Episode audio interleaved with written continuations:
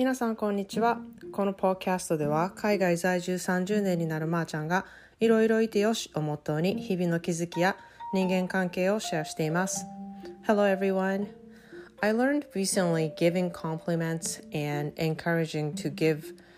um, anybody motivations are a completely different thing and that was something that I didn't, never really noticed or paid attention the difference before. Um, I went to my son's soccer game yesterday. I think I told you on a po- podcast, even though I was totally sleep deprived and looking rather zombie like.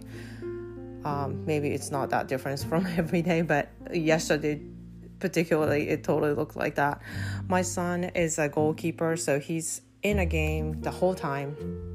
and I feel lucky that I could see him playing the whole game. And I'm always amazed with his mental strength as a goalkeeper. Um, he can't blame on himself on every score that he gets on, and um, you have to keep your heads up and move on to the next right away. Um, it's very inspiring to see his skill to do that, and I don't know how to encourage him technically, but I could tell him how he plays made an impact in my life. And I believe that's an enough motivation for him rather than me getting into the detail of technical strategy. 皆さんこんにちは。いかがお過ごしでしょうか？えっと、昨日のポッドキャストでも言ったんですけれどもあの昨日はもうかなり疲れていてもうかなりゾンビな状態だったんですけれどもあの睡眠時間が23時間だったんで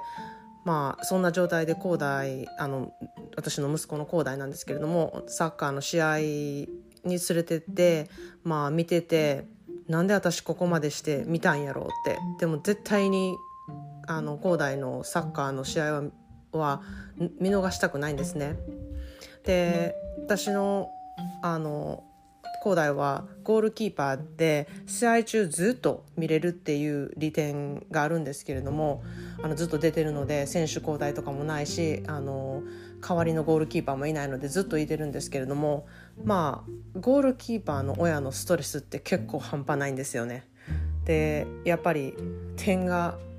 入るごとにああ自分の子供が抑えれなかったからだとかまあ確かにディフェンスの力とかもすごくあるんですけれどもやっぱりそう思いがちなんですよね。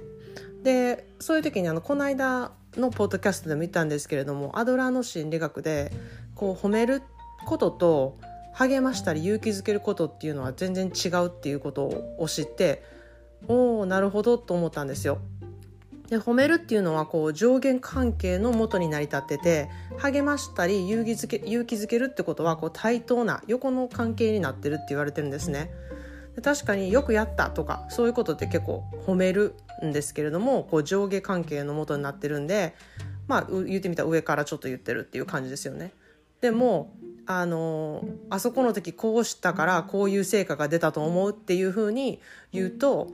あのやっぱり励ましたりとか勇気づけるっていうそういう横な対等になるなと思って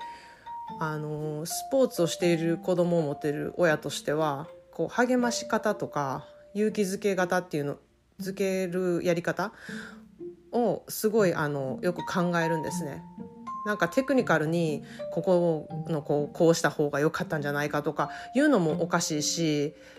なんかそういうことを言える立場でもないしそこまでサッカーを私も知ってるわけじゃないから言えないしかといってなんかもうただ「グッジョブ」で終わるのもうんどうかなっていうのがすごくあったんですね。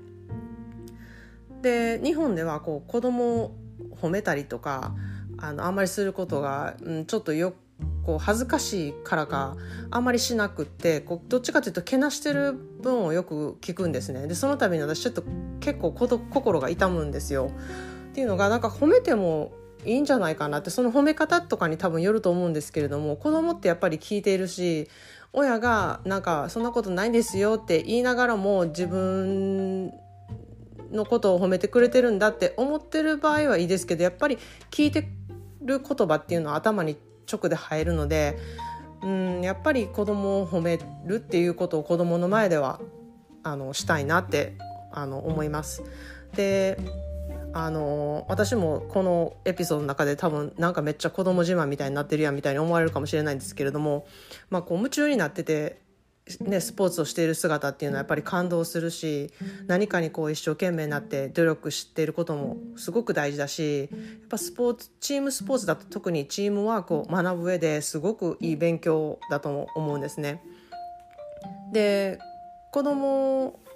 からそういう風な感動をね与えてもらってるよってこう伝えることっていうのはすごく一番励ましたりとか勇気づけることになるんじゃないかなって思うんですよ。でそれはこう、うん、負けた勝ったとかそういう点数がどうのこうのとかそういう結果を言ってるんじゃなくってこうこういう行動した時にはこの状態が素晴らしかったっていうことにを言うとやっぱりその結果がどうかじゃなくってその行動していること自体が素晴らしいっていうそこをあの気づいてあげるっていうことがやっぱり大きいんじゃないかなとあの思いました。でやっぱりサッカー試合はなんかこうどんなにしんどくでもどんどんなにどえらい天候でもやっぱり行って自分の子供が頑張ってるとこ見たらあのやっぱり自分も勇気づけるなられるのでうんなんかすごいなって思って絶対やっぱり行ってしまいますね。でゴールキーパーだとやっぱりメンタルがかなり強くないとあのやっぱ落ち込んでしまって自分のせいでこうなったっていう風になったりするのが多い中こうよし次みたいな感じでこう切り替えてる姿を見たりとかあとまたはチームメートが今のは君のせいじゃないって速攻言ってくれたりとかなんかそういうのを見てるとすごい感動するんですね。で私貧乏ゆすりする人めっちゃ苦手なんですよ。でも唯一あの PK の時だけもうめっちゃストレスで貧乏ゆすりめっちゃしながら 見てるんですけれどもまあそんなシチュエーションでもこう体一つで広大がゴール前に立ってこう頑張って立ち向かってる姿っていうのはやっぱりすごい感動するしなんかそれ以来ワールドカップを見ててもゴールキーパーのお母さんたちは今頃むっちゃ貧乏ゆすりしてるんちゃうかなとか思って あの見てしまいます。結構親心な感じでゴールキーパーのことを見てしまうんですけれどもあの、まあ、貧乏ゆすりの代わりに何か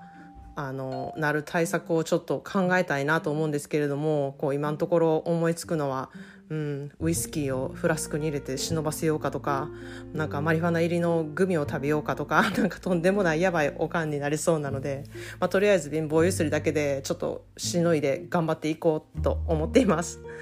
ということであの皆さん今日も素敵な一日でありますように。Thanks for listening. Have a good day.